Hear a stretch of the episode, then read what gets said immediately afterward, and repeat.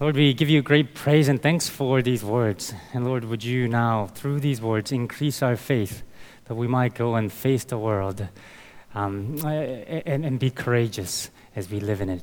We pray these things in Jesus' name. Amen. So in the 90s, Sandra Bullock played uh, an undercover FBI agent in, uh, embedded in, in Miss America beauty contest uh, in the movie Miss Congeniality. In the interview portion of uh, the contest, the MC asks her, uh, what, is the, what is the one most important thing our society needs? And she answers, that would be harsher punishment for parole violators and the crowd goes silent. and recognizing the silence, she quickly adds, and world peace. And everybody goes, it, it, it, they erupt. What do you think? What do you think is the one thing that our world needs the most? Justice, income equality, better housing policy in Hong Kong, cure for cancer, world peace, many things in this world are going wrong because we live in a fallen world. We've seen it in the story of Esther in chapters 1 and, and throughout. Right? We've seen men abuse, abusing their power. We've seen women, uh, beautiful women, being taken from their homes to have to join the king's harem. Evil men rises to the top positions in power. And we've seen a whole race of people, God's people, at the brink of extinction. And all these things happened. And things that are much worse are happening even now in our 21st century today. But things will turn around. We saw how things turned around in this story last week. Uh, in the most seemingly ordinary moment, when the king couldn't sleep uh, which led to Haman leading Mordecai, parading through the, uh, the streets, honoring him, which then led eventually uh, led to him being impaled, Haman being impaled on the very stake that he constructed for Mordecai. But danger wasn't over. Haman called the enemy of the Jews four times in the book of Esther. Is dead, but his decree that went out in chapter 3 is still out there. So on the 13th day of Adar, the last month of the year, the, all the Jews living in the Persian Empire, they were supposed to be attacked. Women and children, young and old, they were to be killed. That edict was still out there. So Queen Esther goes back to the king to plead uh, and asks him that an order be written overruling Haman's order. But Xerxes can't do that because king's decrees cannot be overturned. And so he says, I'll do the next best thing in chapter 8, verse 8, he writes another decree. And this time, actually, it's not Haman who writes the decree, it's Mordecai who writes the decree in the king's name. And he grants in verse 11 the Jews in every city the right to assemble and protect themselves, to destroy and kill and annihilate the armed men of any nationality or province who might attack them and their women and children and to plunder the property of their enemies. It's a decree that gives the right of the Jews to defend themselves. And whenever they're attacked, give them the right to defend themselves and attack them back. And the rest of the story tells step by step and everything that Haman is and everything that Haman has done, how step by step these are overturned. They're reversed. For example, in chapter 3, uh, verse 10, king gives Haman his signet ring. And in our text, in chapter 8, verse 2, the king gives the same ring to Mordecai. Chapter 3, verse 12, Haman summons the king's scribes, and the letter is written, sealed with the king's ring, and sent out from India to Cush, translated into every language. Well, in chapter 8, verses 9 and, 9 and 10, Mordecai summons the king's scribes. A decree is written, it's sealed with the same seal. It's sent out to 127 provinces from India to Cush, translated into every language. In chapter 3, verse 14, Haman publicly, decree, uh, publicly displays this decree. In chapter 8, verse 13, we see the reverse Mordecai displaying his law publicly. The city of Susa is bewildered in chapter 3, verse 15. The same city rejoices in chapter 8, verse 15. Mordecai and the Jews wear sackcloth and ashes, and they mourn in chapter 4, verse 1. But now Mordecai dons on the royal garment, blue and white, a large crown of gold and purple, uh, a purple robe of fine linen is uh, given in chapter 8, verse 15. And remember how Mordecai tells Esther to hide her nationality for the fear of what might happen to, to them. See what happens in chapter 8, verse 16. Many people of other nationalities became Jews. They write. The group that was hated, the group that was at least in power, right now it occupies the prime position in this great empire. Everything is reversed. Chapter 9, verse 22 summarizes what happened. Their sorrow was turned into joy, and their mourning into a day of celebration. Haman was killed. And on that day, on that day of the original decree, everyone who attacked the Jews were killed 7,500 of them altogether. Everything was undone, reversed on that day. And now, quickly, I want to say something about the bloodshed um, that makes us uncomfortable. It, it, should make us uncomfortable that there's so much death. But here, or I, I want to remind you that the, here were people who were intent on killing the Jews. Right? People took up arms and attacked them on that day, and the Jews were given the right to defend themselves. That's the context of that violence. And in order to bring peace, Evil people need to be punished. They need to be brought to justice. That's what that story tells. And actually, that's consistent in the Old Testament and in the New Testament. We see this in the story of Esther, but we also will see this on the end of the day when Jesus comes back. The evildoers will be punished. They will be punished, they'll be thrown out, they will be sealed away from the new creation that God will bring. For real peace to exist, evil need to be punished. And that's what we see. And we'll talk more about that. If you have questions about that, do hold them, or you can come to, and talk to me. But, uh, uh, but we'll talk more about it as we go through the book of Joshua later on after Christmas. But going back to the story, I hope you know that this story isn't just a story of the Jews and how God rescued the Jews. Actually, this is the story of God's rescue, God's salvation that will come to all of us. It's, this, is what that's, this is what this story looks forward to.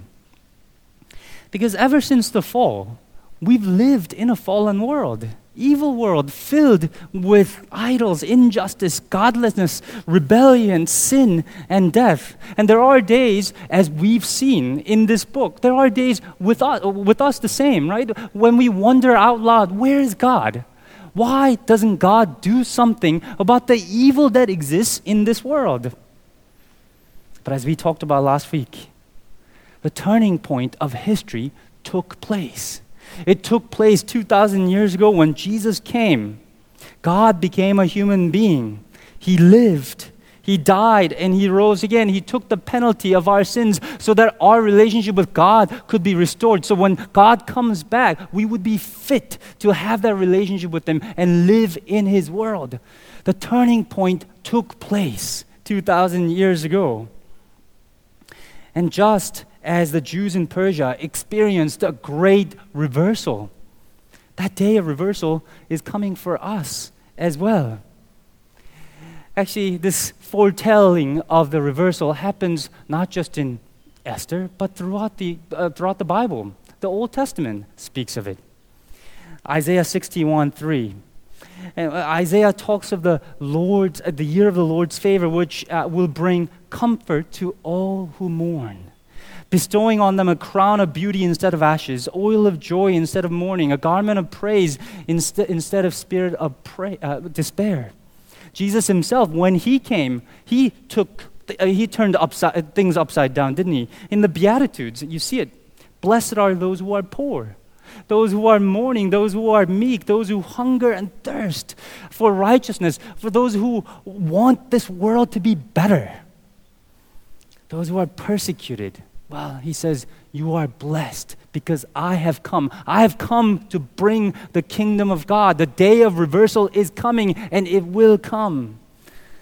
John tells that story of the last day when God will wipe away tears from our eyes. There will be no more death or mourning or crying or pain. The sorrow will, will turn into joy, mourning into days of feasting for us as well. Friends, this is what God has done, and this is what God is doing, and this is what God will bring. When Jesus comes back, sin and evil will be punished. Those who hunger and thirst for righteousness, you will be filled. Those who are mourning will be dancing. Those who are persecuted in this world will inherit the kingdom of God. Tragedy will turn into comedy. And when you know the end, when you know how things will turn out, it should give us courage to live in this world. Uh, one of the toughest period of my life was actually just about five years ago when my, um, uh, um, uh, when I, uh, my engagement uh, ended. When that relationship ended, the hardest thing was just uncertainty. Uncertainty of, well, will I meet another person? Will I be happy? What am I doing in Hong Kong?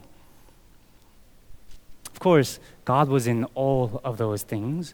God led me to Mary and Barney is the cutest child in the world. And I have no doubt in my mind that God brought me partly to Hong Kong to have the privilege, for me to have the privilege of ministering to you, to be a pastor in this church. And had I known how things would turn out in 2018, had I known how this, if I could picture this in 2000, what would happen in 2018 back then, five years ago, I'm sure I would have faced that time with much more courage much more joy. Friends, some of you are suffering. I mean, you're going through cancer, illness, tough time in your job, injustice, uh, bad boss, depression. But this is where uh, how all our stories will end. Sorrow will turn into joy, and mourning into days of feasting. That's what God has done in Jesus Christ. And that's what this story says to us. But of course, we're not quite there yet. We live in the time of in between. If we were Jews in Persia, it would be like living in the time in between uh, news of Haman's death. He's killed, he's done. But then uh, the victory hasn't yet come days in between Haman's death and the victory of the Jewish people. We live in a time uh, in between Jesus' resurrection and his second coming, his coming back.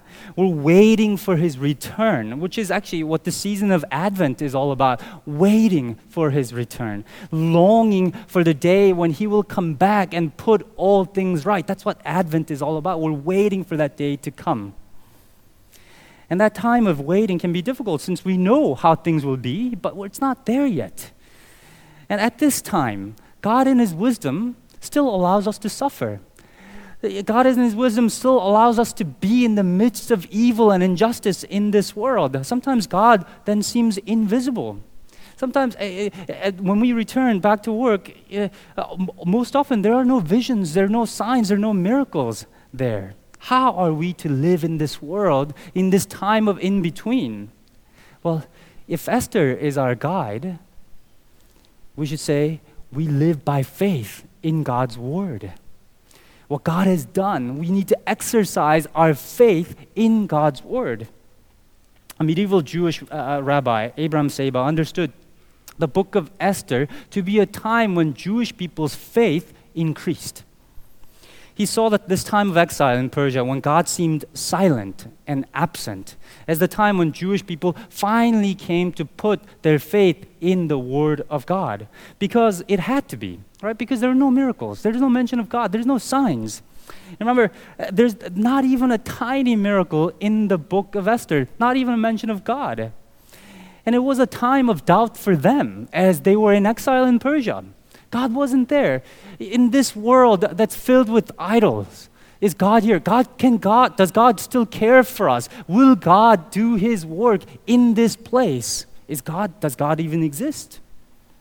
And Saba explains that this great act of deliverance achieved without miracles in Esther was the reason why Jewish people finally put their faith in Torah, in God's word, rather than miraculous display of power. And you see some of, some of those people exercising that faith during the World, World War II. As you can imagine, the book of Esther was treasured by the Jews in concentration camps. It's because it's about God's grace. It's about how God is working through the most grim circumstance around the world to achieve his own purpose. And Nazis would kill anyone who had a copy of this book on the spot. But uh, actually, I, uh, but there are records of people who had memorized the entire book of Esther who wrote, copied it down and read it. There are people who celebrated um, uh, evening prayers and uh, celebrated Purim in the concentration camps. And that's what mature faith looks like, doesn't it? At that time, everything was against them. There are no signs of God, but they chose to put their faith in God's word and said, God rescued his people before, he will rescue us again now. And after all, that's what the writer of Hebrews says about faith. Faith is confidence in what we hope for and assurance about what we do not see. How are we then to have that certainty if we don't see miracles, if we don't see God doing things today? We are to put our faith in God's Word.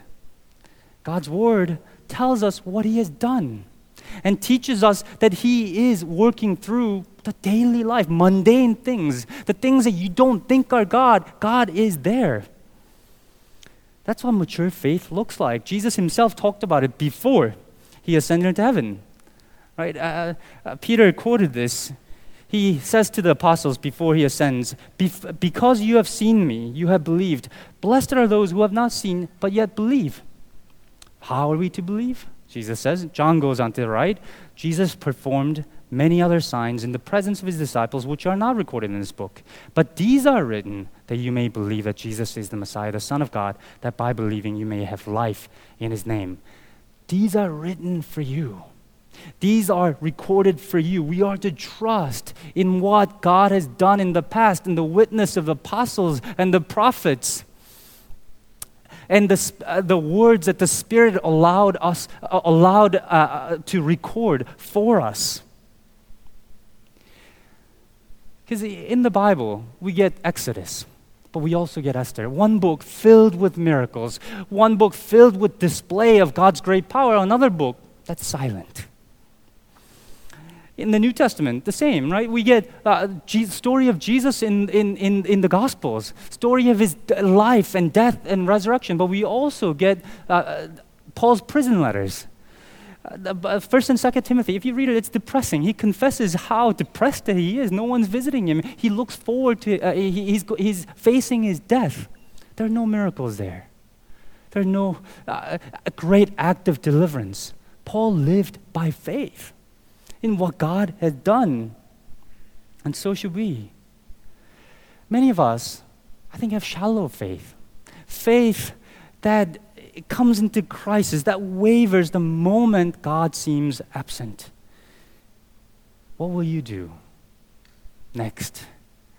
When that day comes, when something terrible happens to you, when God seems absent, will you trust in what God has done?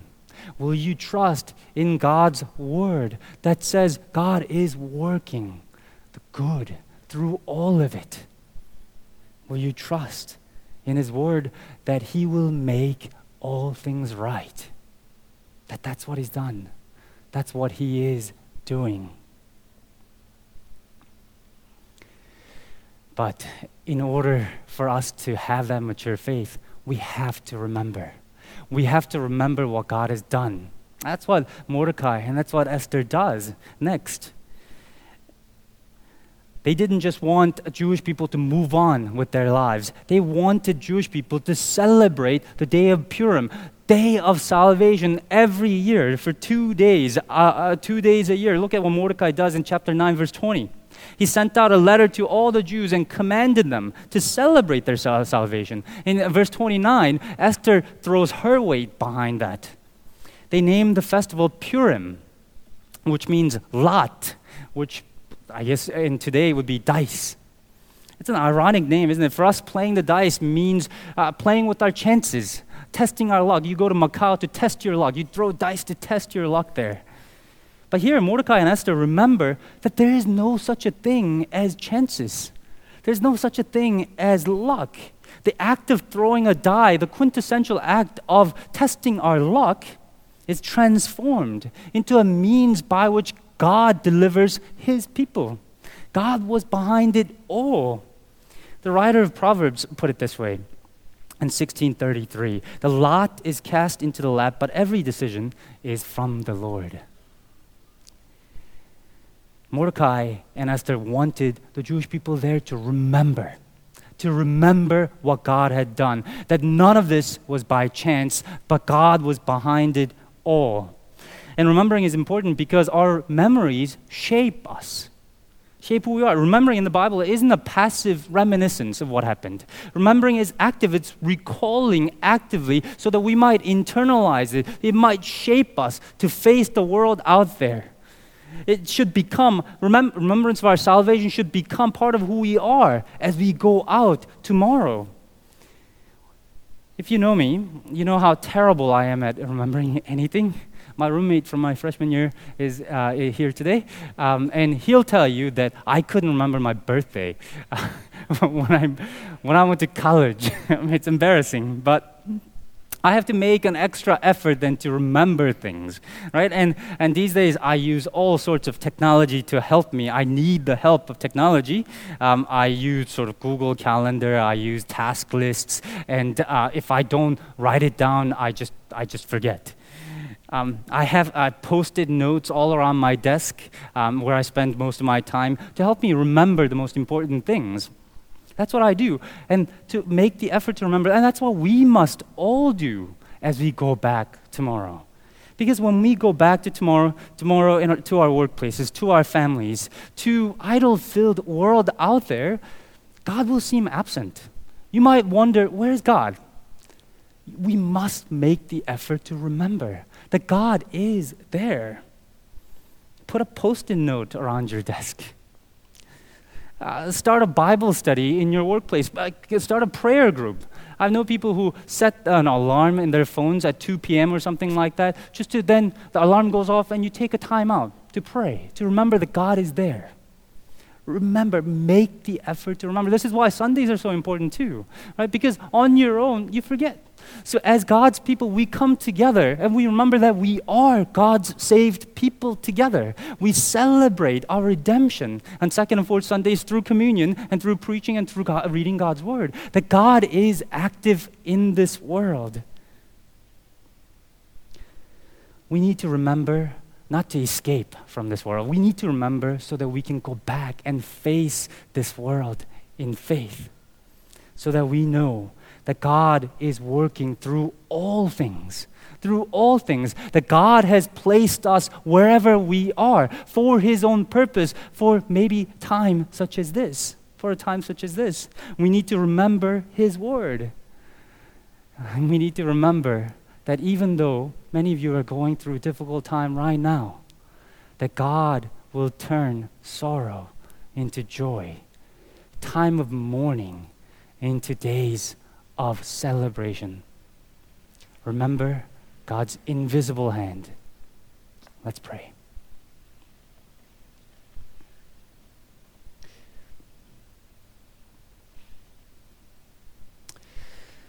Lord, we thank you for the amazing rescue that we have seen in the book of Esther.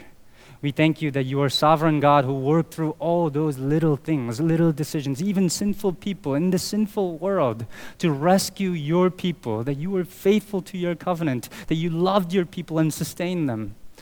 And Lord, help us not forget that you are active in our lives as well. Help us to uh, remember that you have placed us uh, in this world, in Hong Kong, in our workplaces and family for a reason. And help us most of all, our salvation. Help us most of all how things will turn out because Jesus died and rose again. Help us to remember that sorrow will turn into joy. And help us to then live in faith, live courageously in this world as we go out. We pray these things in Jesus' name. Amen.